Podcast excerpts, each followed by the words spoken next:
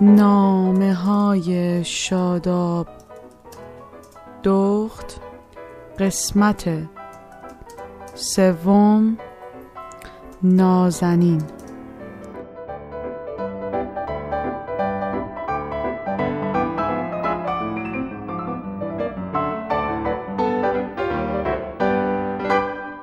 دبستانی که بودم تابستونا با خواهرم می‌رفتیم کلاسای کانون پرورشی فکری کودکان و نوجوانان.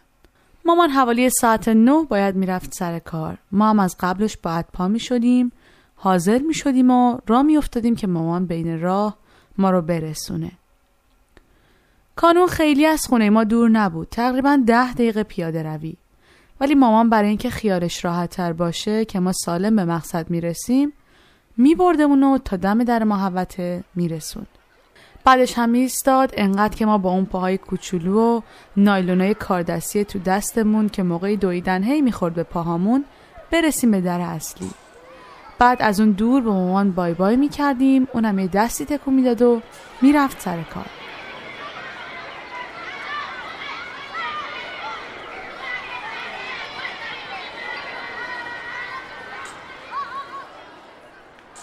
از ساعت نه صبح کار ما هم توی کانون شروع می شد. اول کلاس خط، بعد نقاشی، بعد کاردستی و کلاژ.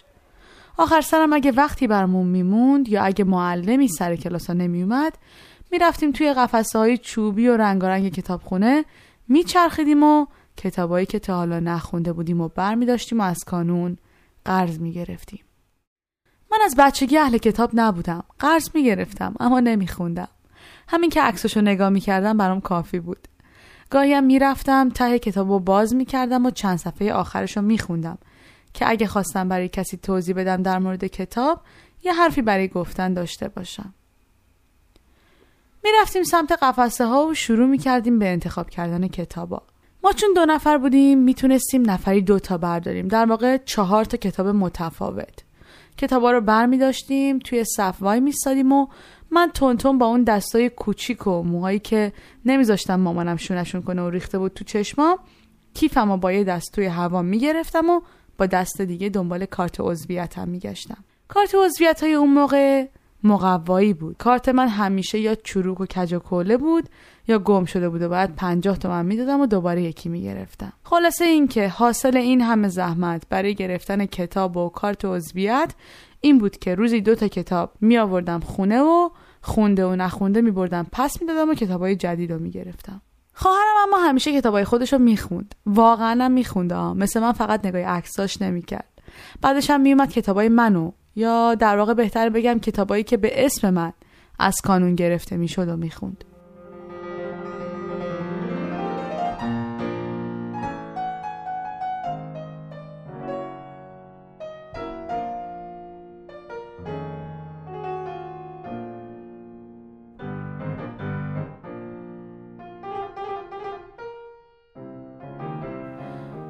دوستایی هم داشتیم. اونجا که می‌رسیدیم من یه طرف می نشستم و خواهرم یه طرف دیگه پیش دوست داشت.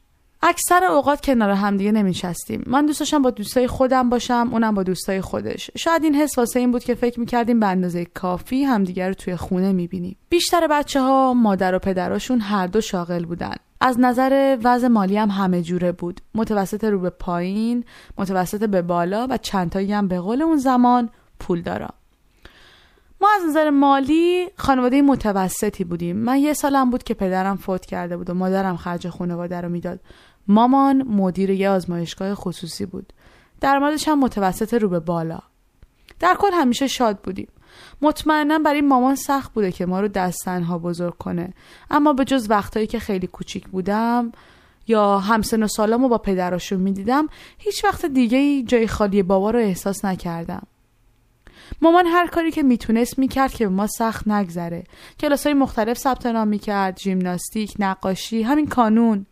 از این کلاس در میمدیم می‌رفتیم اون کلاس و شاید همین باعث می‌شد که ما به همه چی فکر کنیم الا اینکه چرا یکی به اسم بابا توی خونمون نیست.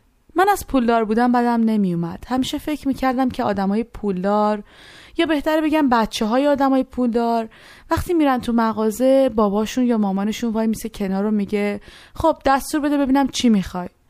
بعد لابودونم یه مکسی می‌کنه و بادی به قبقب میندازه و میگه 20 تا از این اسمارتیزا 10 تا ساندیس 40 تا هم ژله 10 تا هم بستنی مگنوم موزی. بعد همه رو میریزن توی یه کیسه و بدون اینکه بپرسن این چنده و اون چنده می‌خرن و میان خونه. یا مثلا آدمایی که خیلی پول دارن همه دفتر مشقشون از ایناست که رو جلش عکس کارتون هست. دفتره ما قیمتش خیلی با اون کارتونیا فرق می‌کرد. مال ما پشتش نوشته بود تعلیم و تعلم عبادته. با جلد کاغذی. یا نهایت خیلی خرج می‌کردیم دولوکس حافظ. مانتوهای مدرسه و بیشتر لباسامون هم مامان برامون میدوخت. کلاس خیاطی هم رفته بود مامان. و من عاشق اون لباسایی بودم که برامون میدوخت. وقتی که می‌خواستیم لباس بدوزیم می‌گفت به این دفتر خودکار بیاریم برام بکشین که چی می‌خواین. من و خواهرم هم ساعت ها می نشستیم جدا جدا برای اینکه از روی دست هم دیگه نگاه نکنیم. اون چیزایی که تو ذهنمون بود و میکشیدیم و میبردیم پیش مامان. حالا مثلا چی کشیده بودیم؟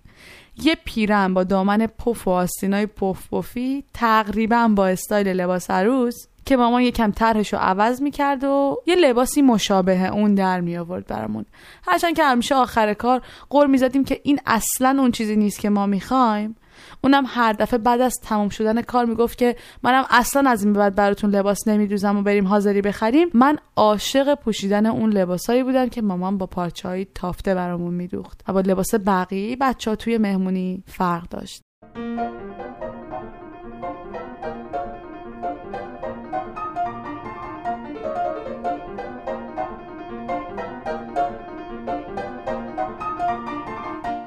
برگردیم توی کانون. همونطور که گفتم چند تا از بچه ها بچه پولدار بودن.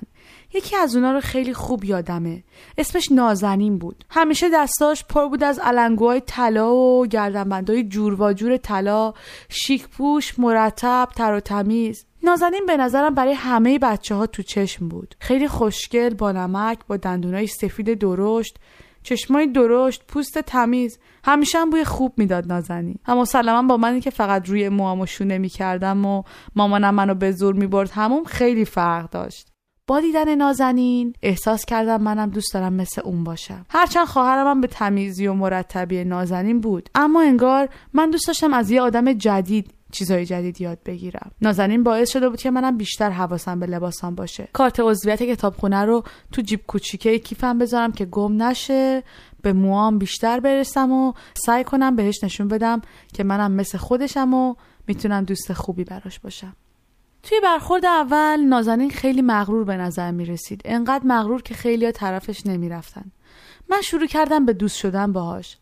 دفتر مشق خطم که از معلمم می‌گرفتم می‌رفتم مینشستم پیش نازنین و حرف مینداختم در مورد اینکه تو چطور می‌نویسی و اینا. یه طوری شد که کم کم شدیم دوست صمیمی و نازنین شروع کرد برام از خانوادش گفتن.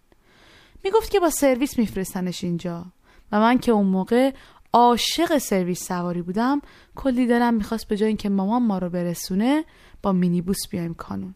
تصور من از سرویس های مینیبوسی یه سری بچه خوشحال بودن که دارن با هم اون بالا میگن و میخندن و نگاه ماشین های عادی مثل ماشین های ما می‌کنن.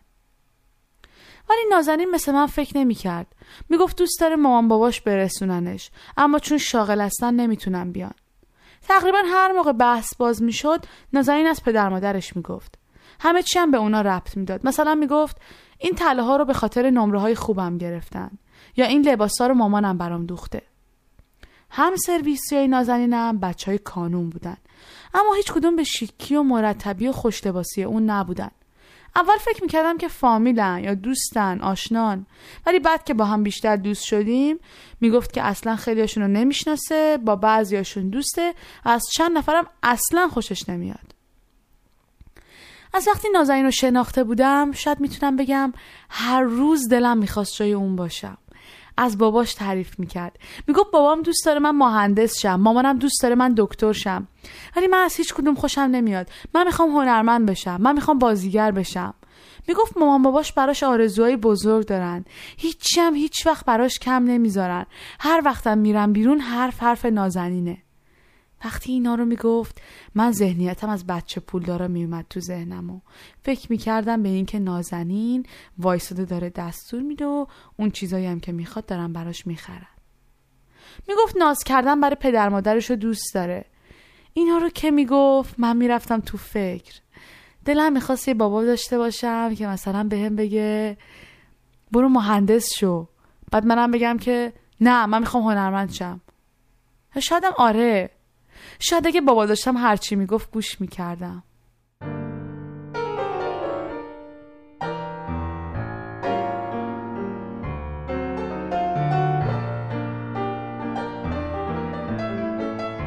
نزدیک به سه سال یعنی سه تا تابستون متوالی با نازنین هم کلاس بودم. حسابی با هم دوست شده بودیم. توی اون سه سال با همون سرویس میومد با هم سرویسی های ثابتش. و هیچ وقتم اون پدر مادری که این همه ازشون تعریف می‌کرد و من ندیدم.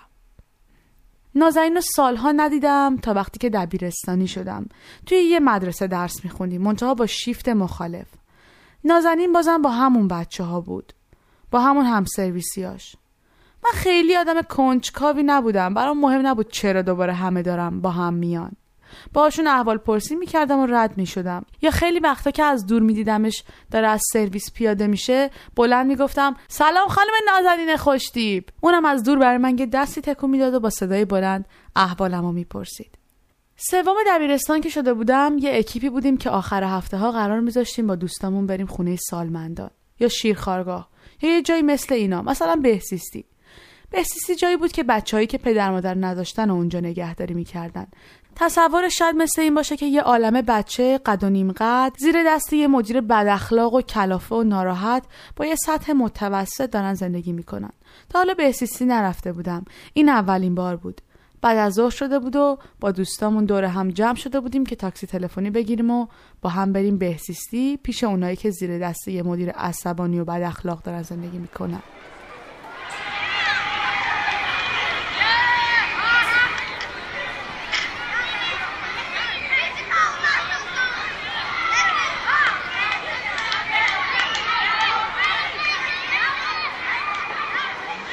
رسیدیم اونجا. از همون لحظه اول یه خانم مهربون اومد دم در رو با کلی خوش آمدگویی از همون استقبال کرد. بعدم نزدیک ده بیست تا بچه قد و نیم قد حتی همسن خودمون اومدن طرفمون.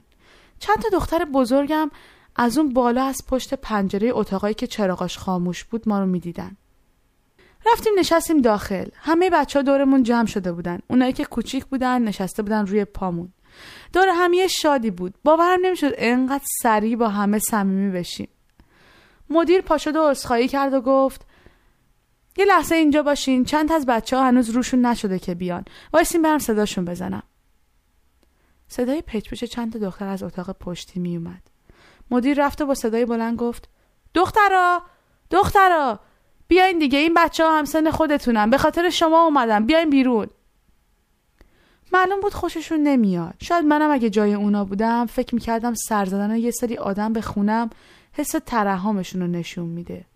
با این حال مدیر یکم باهاشون چونه زد و راضیشون کرد. اومد و گفت لباساشون رو می‌خوان عوض کنن. الان میان. بعدم شروع کرد به تعریف کردن. از یکی که الان قراره بیاد می‌گفت زرنگترین بچه اون مرکزه از نوزادیش اونجا بوده. درسش هم انقدر خوبه که هر سال وقتی کارنامش از طرف اداره میاد براش کادوهای گرون میفرستن. یا با هم میرن با جایزه های نقدیش طلا می‌خرن. یا هرچی که اون دوست داره.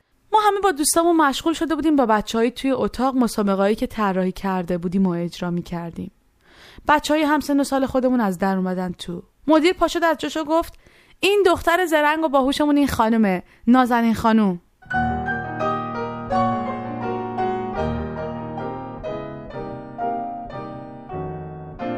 احساس کردم یه تنگ آب یخ خالی شد روم.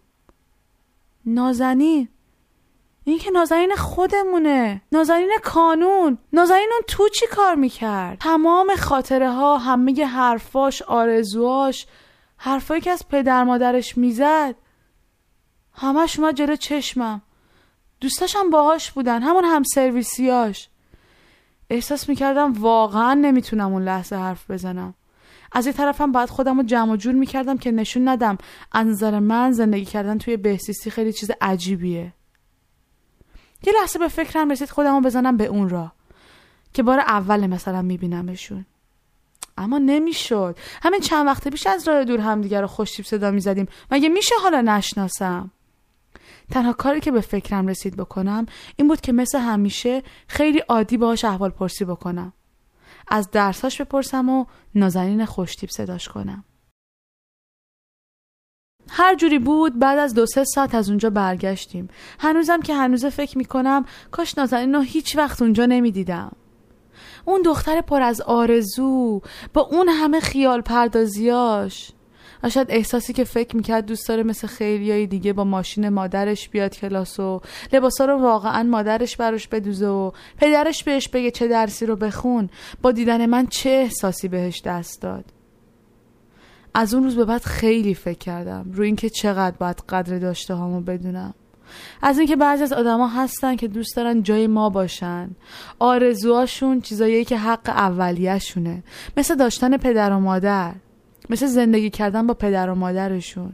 گاهی اوقات ما انقدر درگیر خواسته ها و آرزوهای دیگهمون میشیم که اصلا یادمون میره خیلی چیزا رو ما داریم و دیگران آرزو شو.